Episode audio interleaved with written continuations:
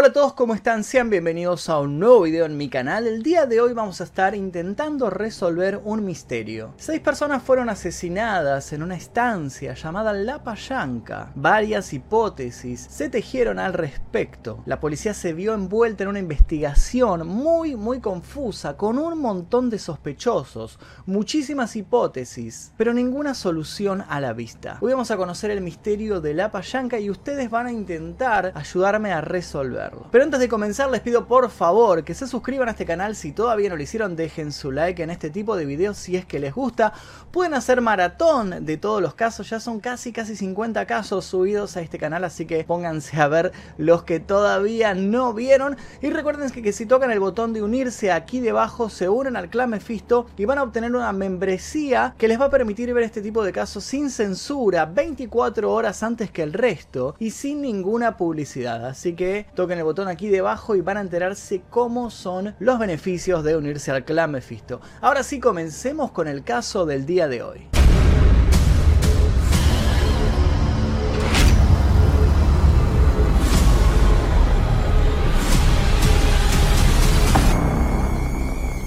Los elementos que puede tener una buena película de misterio y suspenso se entrelazaron en la masacre sucedida en La Payanca, en General Villegas, Buenos Aires. Seis muertes en una localidad tranquila. Varios sospechosos, un amplio abanico de hipótesis que se fueron descartando poco a poco con las pesquisas. Y hasta un actor de televisión indirectamente involucrado en los asesinatos. Durante años se esperó que un nuevo elemento apareciera en la causa, que un error dejara expuestos a los asesinos o que un brillante investigador diera con la clave para resolver este misterio. Como siempre ocurre en cualquier thriller cinematográfico. Pero pasaron más de 26 años y todavía no hay ninguna respuesta. Pero ¿qué fue lo que sucedió en este lugar? Bueno, todo comenzó cuando un vecino vio el ganado de la estancia que estaba suelto por el campo, las vacas, los caballos, dando vueltas sin ningún control durante varios días en este lugar. Vio también un tractor quieto, atravesado en el medio de una de las parcelas. Vio además todas las luces del lugar prendidas. Todo estaba tan fuera del lugar que este vecino se acercó para ver qué era lo que sucedía. Pero lo cierto es que no se animó a entrar, así que llamó a la policía. Dos recientes tormentas habían pasado en esos días por La Payanca. Finalmente, el día 9 de mayo de 1992, agentes de la policía bonaerense se presentaron en el lugar. Ellos entraron, por supuesto, y encontraron lo que aquel vecino intuía. Dentro de la payanca había seis cadáveres en estado de descomposición. Todas las personas habían sido asesinadas con armas de fuego y a sangre fría. La casa estaba totalmente revuelta.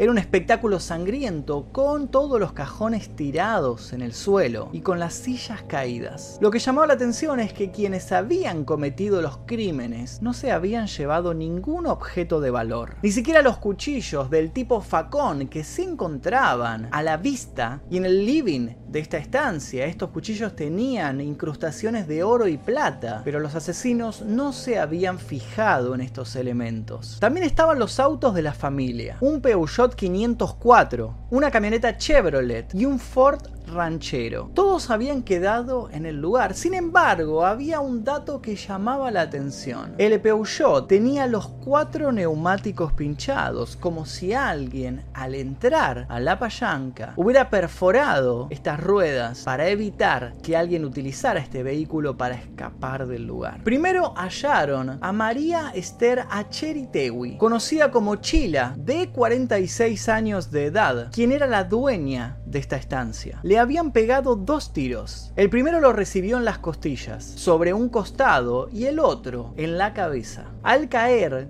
arrastró con ella la mesa de la televisión. Aún conservaba en sus dedos sus anillos de oro. Cerca estaba su hijo, José Luis Gianoglio, de 22 años, alias Cascote. Lo habían golpeado duramente en la cara y también en la cabeza, tal vez con una cachiporra o con una barra de hierro. Un balazo le perforó el cráneo y terminó en la pared. Otro más le dio en una axila. Estaba descalzo, utilizando medias, llevaba puesto un jean de color azul azul y una camisa a cuadros de mangas largas. A su lado estaba su billetera. En un galpón contiguo a la vivienda encontraron el cadáver de un hombre al que luego se identificó como Francisco Luna, un mendigo del lugar al cual la familia le permitía dormir en este galpón a cambio de algunas tareas en el campo. Lo habían golpeado y también le habían disparado. La bala le había reventado el paladar, desfigurándole la cara. Al cadáver lo habían dejado tapado con las mismas bolsas que él utilizaba como frazadas y estaba tirado detrás del catre en el cual dormía. También habían matado a los dos gatos del vagabundo y los habían dispuesto en el suelo, uno encima del otro, en forma de cruz. El móvil del robo fue uno de los primeros en ser descartados, ya que al parecer no faltaba nada en la estancia. Los investigadores apuntaron entonces hacia Alfredo Raúl Forte, de 49 años de edad, quien era en ese momento el concubino de María Esther, la dueña de la estancia. En una primera revisión del lugar no lo habían encontrado, pero sin embargo sus documentos estaban dentro de un cajón. Forte llevaba dos años viviendo en La Payanca. Antes de eso, él había abandonado a su primer familia, a su mujer y a sus ocho hijos y los había dejado en su pueblo originario, Dairox. Pero esta hipótesis también fue descartada cuando, al día siguiente, en una segunda revisión encontraron el cadáver de Forte. Se encontraba junto a una tranquera, lo habían golpeado y lo habían ejecutado con disparos en la cabeza. En ese momento llevaba puesto un pantalón jogging azul y lo tenía bajado hasta las rodillas. Tenía además un buzo que le cubría toda la cabeza. No había sido violado, lo habían arrastrado y en la acción de este arrastre se le habían bajado los pantalones por la fricción contra el suelo. Le habían dado 10 garrotazos. No tenía ningún hueso de la cabeza sano. Además de eso, le habían pegado dos tiros en los costados del cuerpo. Junto a él se encontraba el cadáver de Eduardo Gallo, un tractorista de 22 años. Un tiro le había atravesado el antebrazo derecho y había impactado directamente en su ojo, es decir, que él había puesto el brazo de esta manera para protegerse. Otro balazo le había pegado en la cara. A su lado había una barra de hierro de 90 centímetros de largo, 6 centímetros de diámetro y 10 kilogramos de peso. Pero la masacre no había culminado con esos homicidios. La policía amplió su recorrido por las 500 hectáreas del campo y se sorprendió con otro hallazgo. A un kilómetro de la casa, dentro de un maizal, encontraron el cadáver de Hugo Reid, un carpintero de 21 años. Aparentemente él había quedado vivo cuando se desató la masacre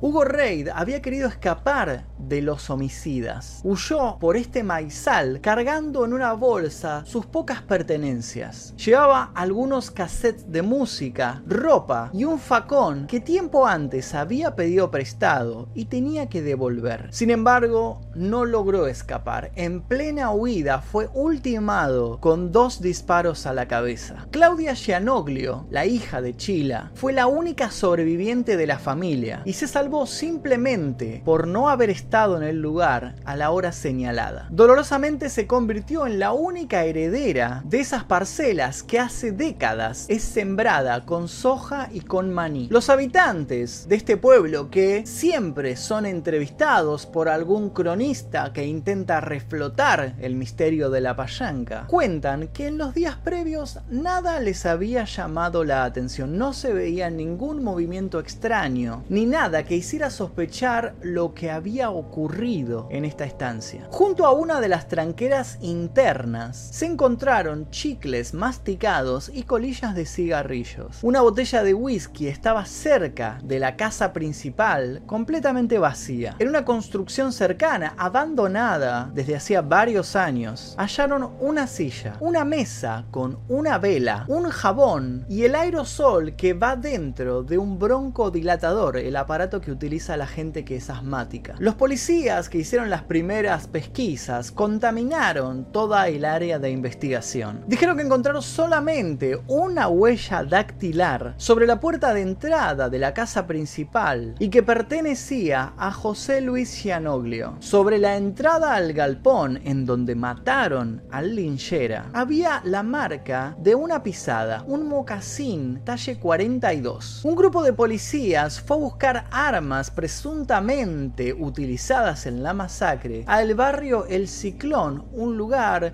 marginal cercano a la Payanca. Llevaron un detector de metales para ver si estas armas tal vez habían sido enterradas en algún lugar del campo, pero a mitad del procedimiento se dieron cuenta que este aparato no funcionaba. Fue entonces que una línea investigativa se inclinó por un caso relacionado con la venta y tráfico de drogas. Varios especialistas peritaron la casa, pero no encontraron ninguna prueba con suficiente peso. La naturaleza tampoco ayudó a la investigación. En los 10 días que pasaron desde el momento de la masacre hasta que los policías se presentaron en el lugar, hubo dos tormentas muy fuertes que posiblemente borraron un montón de pruebas importantes. Desde la jefatura de la policía bonaerense se llamó a la escena del crimen a un grupo de investigadores de la Brigada de San Justo, a los que se sumaron veteranos oficiales de la Dirección General de Investigaciones de la Fuerza Provincial. Así fue como con capotes largos azules y ametralladoras FMK-3, los agentes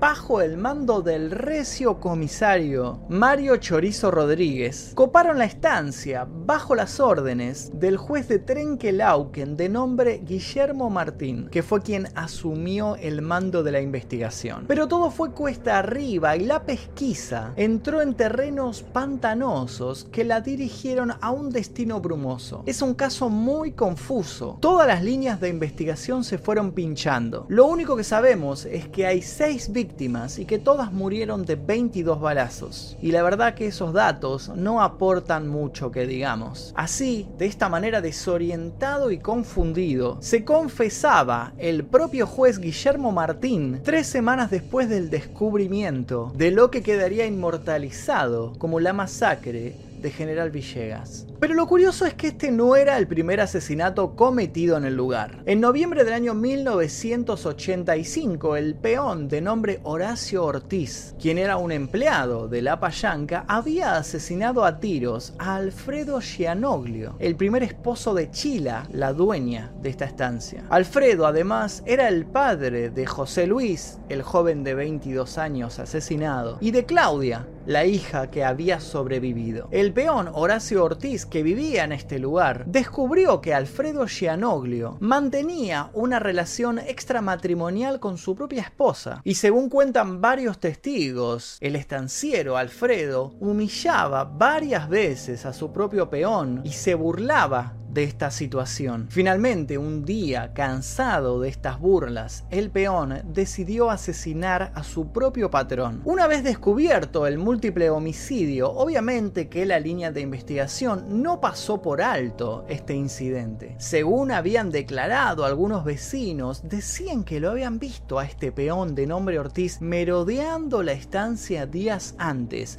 pero estos testimonios eran bastante poco fiables. Sin embargo, los fueron a buscar y descubrieron que luego de cometer este crimen en 1985, la propia viuda le había pagado al peón un buen abogado para enfrentar de esta manera la causa judicial. Luego de que esto sucediera, ella también le había pedido, por favor, a la esposa de Ortiz y a sus hijos que abandonaran la estancia y que no volvieran nunca más. Así que Ortiz cumplió 8 años de cárcel por su venganza y en el año 1991 había recuperado su libertad. La policía descartó completamente su participación en la concreción de estos seis crímenes sucedidos en 1992 porque descubrieron que al momento de la masacre él se encontraba viviendo con su familia en un pueblo bastante bastante alejado y tenía un montón de testigos que amparaban su declaración de dónde se encontraba esa noche. Así que una vez más otra línea investigativa se pinchaba. Llegado a este punto de la investigación, ya se encontraba en Villegas Claudia, la hija que había sobrevivido. Ella había llegado al pueblo con su pareja, Marco Estel, un famoso actor de telenovelas de ese momento, que antes de salir con Claudia había salido con Graciela Zimmer. Graciela Zimmer había sido otra actriz de telenovelas que se había suicidado en 1989, arrojándose desde el primer piso de la casa de sus padres. En ese momento, Carlos Simen, el padre de la actriz, acusó a Marco Estel de cometer violencia de género a su hija y que estos hechos habían provocado su suicidio. Por estos motivos, Marco fue procesado luego en 1993. Este antecedente extraño hizo que surgiera otra hipótesis que vinculaba al actor Marco Estel con los crímenes cometidos en La Payanca. Pero sin embargo solo fueron rumores que no llegaron a formar parte nunca nunca del expediente. Sin otras pistas a la vista, se comenzó a indagar entonces a los vínculos comerciales de María Esther. Se detectó entonces que la familia no estaba pasando por un buen momento financiero y este dato lo dio a conocer Horacio Sánchez, quien era uno de los consignatarios de la hacienda. Era muy buena gente, mantuve con ellos una amistad, pero en los últimos tres meses dejaron de efectuar operaciones con nosotros. Estaban en una situación económica ajustada y me enteré que habían solicitado un crédito para saldar deudas con el campo. La versión era correcta. La familia había solicitado un crédito de 50 mil pesos en el Banco Provincia. Entonces comenzó una nueva hipótesis que decía que habían sido asesinados para robarles el dinero que habían solicitado en este préstamo. Pero esta hipótesis se tuvo que descartar porque si bien el trámite se había concretado, la familia nunca había ido a retirar el dinero de la sucursal del banco. Entonces la policía continuó realizando entrevistas. Entre toda la gente interrogada, un nuevo nombre salió a la luz. Era el de Guillermo Díaz, alias El Colorado, un ex policía que poco tiempo antes de la masacre había tenido una discusión muy fuerte con un allegado de la familia. Había ido a reclamarle cierto dinero que esta persona le debía y como esta persona le dijo que no tenía cómo pagarle esta deuda, este ex policía le había robado dos armas de su propiedad. Uno era un revólver y el otro era un arma larga, símil escopeta. Este hecho había sido denunciado en ese momento a la policía, así que Guillermo Díaz fue detenido el 25 de mayo de 1992 en Ramos Mejía, en Buenos Aires, cuando estaba yendo a visitar a una amiga suya. Sin embargo, quedó rápidamente en libertad, porque los peritajes demostraron que las dos armas que le había sustraído de la casa de este hombre no se correspondían con las armas utilizadas en la masacre. Cuando este hombre fue interrogado, dio los nombres de cuatro sospechosos nuevos. Por esta declaración, él se ganó la libertad y la policía fue en busca de estos sospechosos. En medio del desconcierto detuvieron a José Kuhn, Carlos Fernández, José Vera y Julio Yalet. Todos eran conocidos en la zona por haber estado involucrados en algunos delitos menores, por tener problemas con el alcohol y por frecuentar los cabarets del pueblo. Los cuatro quedaron involucrados en la causa. La explicación oficial para involucrarlos fue que una de las prostitutas del cabaret había escuchado hablar a Vera y a Yalet de la estancia La Payanca. Con esta excusa, la policía los fue a buscar y los metió presos. Estuvieron siete meses detenidos hasta que el juez decidió liberarlos por falta de causas. Los cuatro acusaron al comisario Mario Rodríguez de torturarlos con picanas eléctricas para conseguir información o para que se declararan culpables de estos crímenes a cambio de que no los asesinaran en la comisaría. Entonces la búsqueda de pistas para esclarecer la masacre se volvió casi imposible en una escena del crimen alterada por las dos tormentas que habían caído entre la ejecución de los homicidios y el hallazgo de los cuerpos. Además de eso, durante los días de la masacre, en los alrededores de General Villegas, estaba a pleno la temporada de caza menor. Había por la zona un montón de turistas aficionados de los rifles, así que todos podían ser sospechosos. A los investigadores no les cerraba la teoría de un robo que se hubiera complicado. Había mucho ensañamiento en los cuerpos de las víctimas. Sus rostros estaban totalmente destrozados. Los cráneos habían sido hundidos en cuerpos que ya habían recibido varios balazos. Fue entonces que la causa comenzó a enfriarse. Los familiares de las víctimas hicieron 100 marchas reclamando justicia y para que se reabriera la investigación, pero nadie les hizo caso. Lo que siguió durante años fue el relato de historias y de mitos, que la familia había tenido un accidente años atrás, que habían matado a alguien en este accidente y que un familiar de esta víctima se había vengado, que una secta había enviado a un grupo a realizar allí un ritual de iniciación, masacrando a todas las personas que estaban en la payanca, algo muy parecido a lo que había sucedido con Sharon Tate y la, la familia, la, la, secta conocida como la familia de Charles Manson. La gente empezó a tirar estas teorías extrañas. Lo cierto es que los responsables de las seis muertes nunca fueron encontrados. Claudia, la hija sobreviviente, se hizo cargo del campo, arrendó las hectáreas y dejó que la casa en donde sucedió la masacre fuera derruida por el simple paso del tiempo. Aunque todavía permanece en pie el casco de lo que fue conocido en su tiempo como la estancia de La Payanca. Lo cierto es que los peones que trabajan en esta zona se niegan completamente a descansar cerca de esta vivienda cuando la noche los sorprende. Muchos piensan que los fantasmas de las víctimas de la masacre siguen habitando este lugar. Y hasta aquí la historia de La Payanca, espero que les haya interesado. A mí me, me llamó muchísimo la atención porque es un crimen que al día de hoy sigue sin resolverse, como el crimen de la doctora Jubileo, por ejemplo, del cual ya hemos hablado en este canal, que si quieren verlo está en la lista completa de casos que está aquí debajo en la caja de descripción. Espero que les haya interesado, si les gustó por favor dejen su like, quiero 15.000 likes en este video, dejen sus sugerencias también de casos que voy a estar leyendo. Este caso se hizo por sugerencia de muchas, muchas personas que me insistieron que hiciera el caso de la Payán, que bueno, aquí está, espero que les haya interesado lo que conté cualquier dato que quieran aportar, por favor escríbanlo aquí debajo que leo todos los comentarios de ustedes. Sin más que decirles, por favor suscríbanse, activen notificaciones, únanse si quieren ver este tipo de videos turbios sin censura con fotos exclusivas eh, de las investigaciones policiales tocando el botón de unirse aquí debajo. Hagan maratón de los casos que hay más de 50 ya en el canal y espero que estén atentos a los próximos videos que van a salir dentro de muy muy poco. Mi nombre es Magnus Mephisto, nosotros nos veremos seguramente en la próxima investigación.